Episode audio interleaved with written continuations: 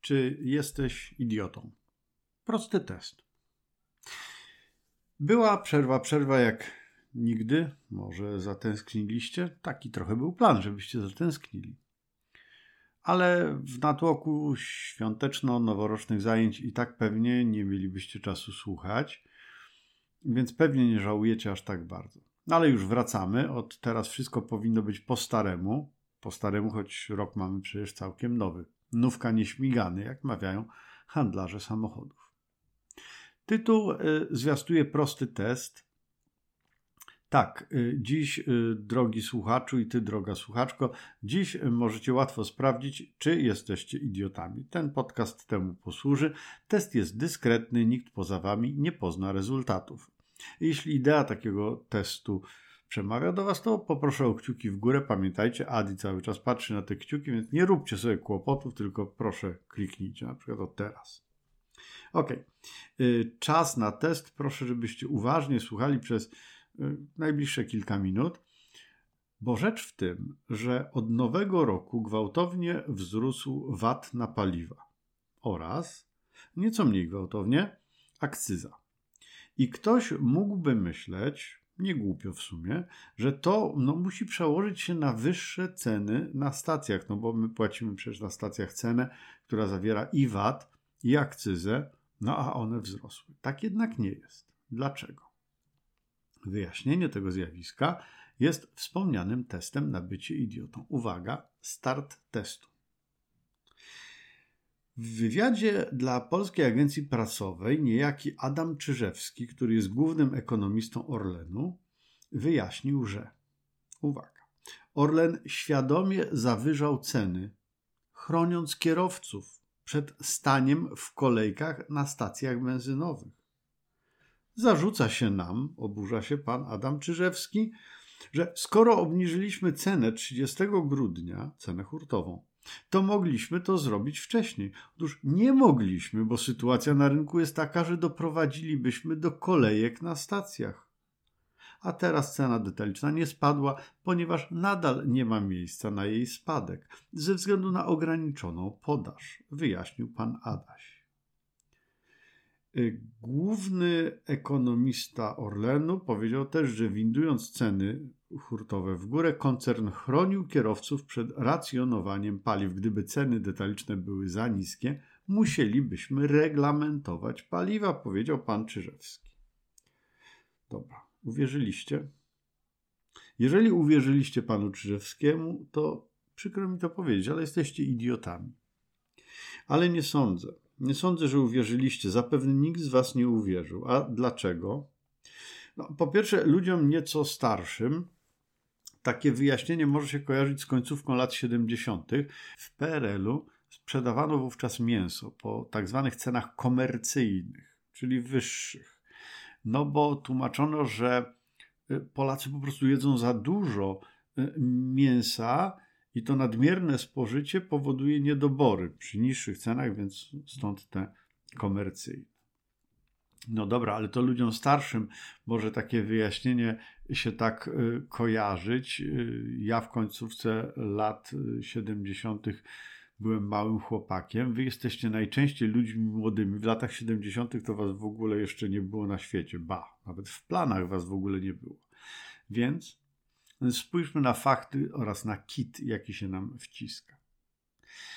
Paliwa w Polsce są najtańsze w całej Unii Europejskiej. Przekonywali nas rządzący przez mijające miesiące. No i to był kit. Oczywiście przynajmniej w pewnej mierze był to kit. No bo, no bo co tydzień Komisja Europejska, ach ta Komisja Europejska spiekła rodem, zawsze rządowi psuje jednak ich plany, zamysły i tak.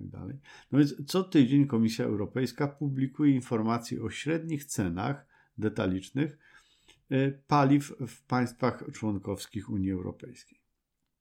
Te statystyki mówią nie tylko o cenach detalicznych, czyli brutto zawierających już podatki, ale także podają y, ceny netto paliw, czyli po odliczeniu wszystkich podatków i opłat.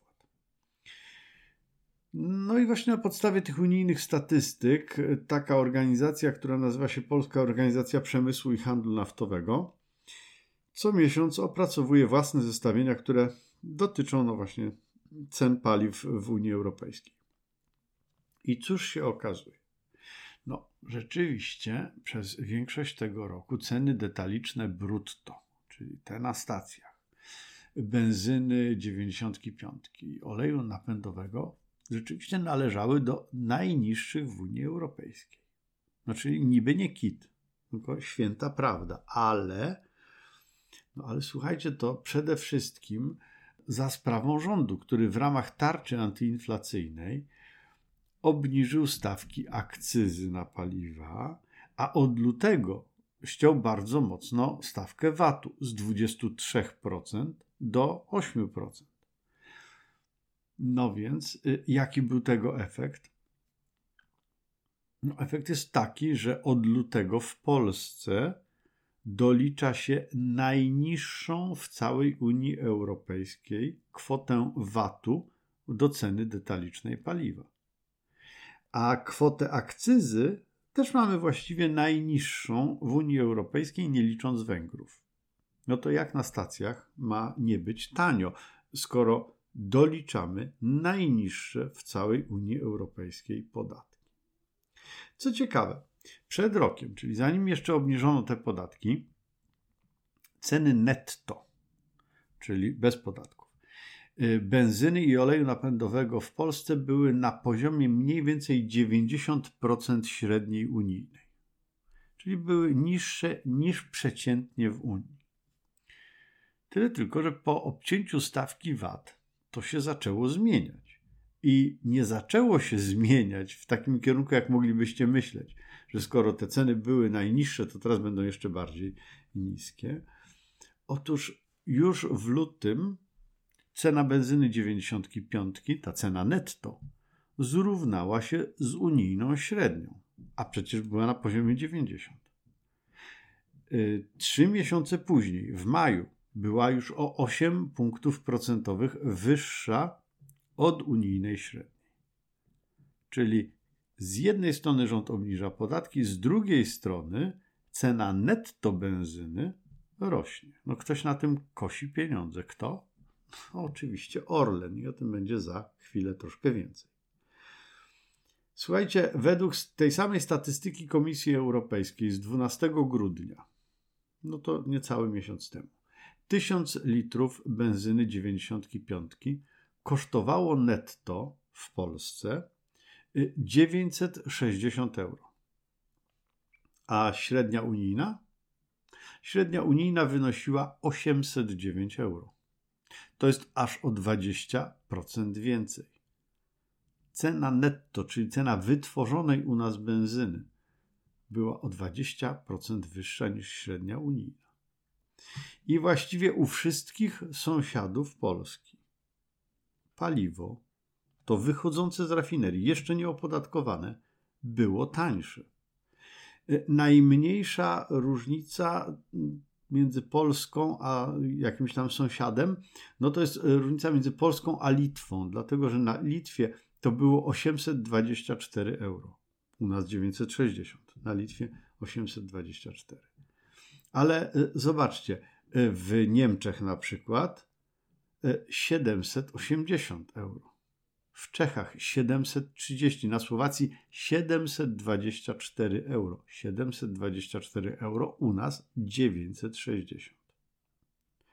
Tu się pojawia dodatkowy test na idiotę. Gdybyś chciał zaliczyć sobie powtórkę, ten test to komunikat Orlenu który brzmi mniej więcej tak, że cena paliwa, od której odjęto podatki, służy przede wszystkim do celów analitycznych, ale finalnie nie ma żadnego przełożenia na ceny paliw na stacjach.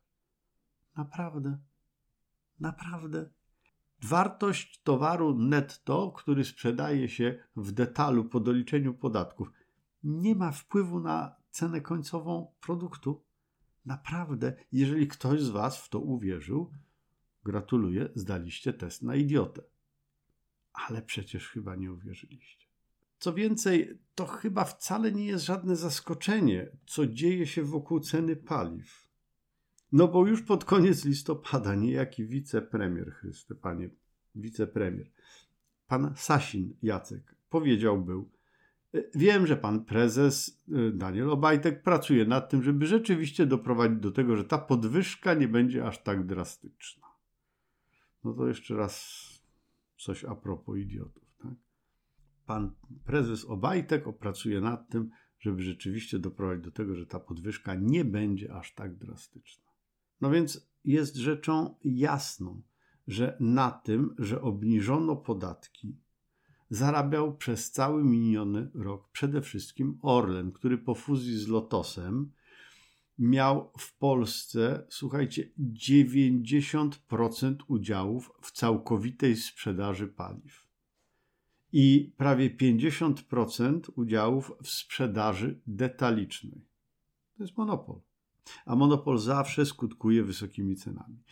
I teraz po podbiciu Lotosu przez Orlen nie mamy w Polsce nawet kulawego duopolu, mamy po prostu monopol. Rządzącym to nie przeszkadza, bo taki Orlen upasiony zyskami jest im niezwykle przydatny, choćby do przejęcia lokalnych gazet i rozwijania w nich prorządowej propagandy.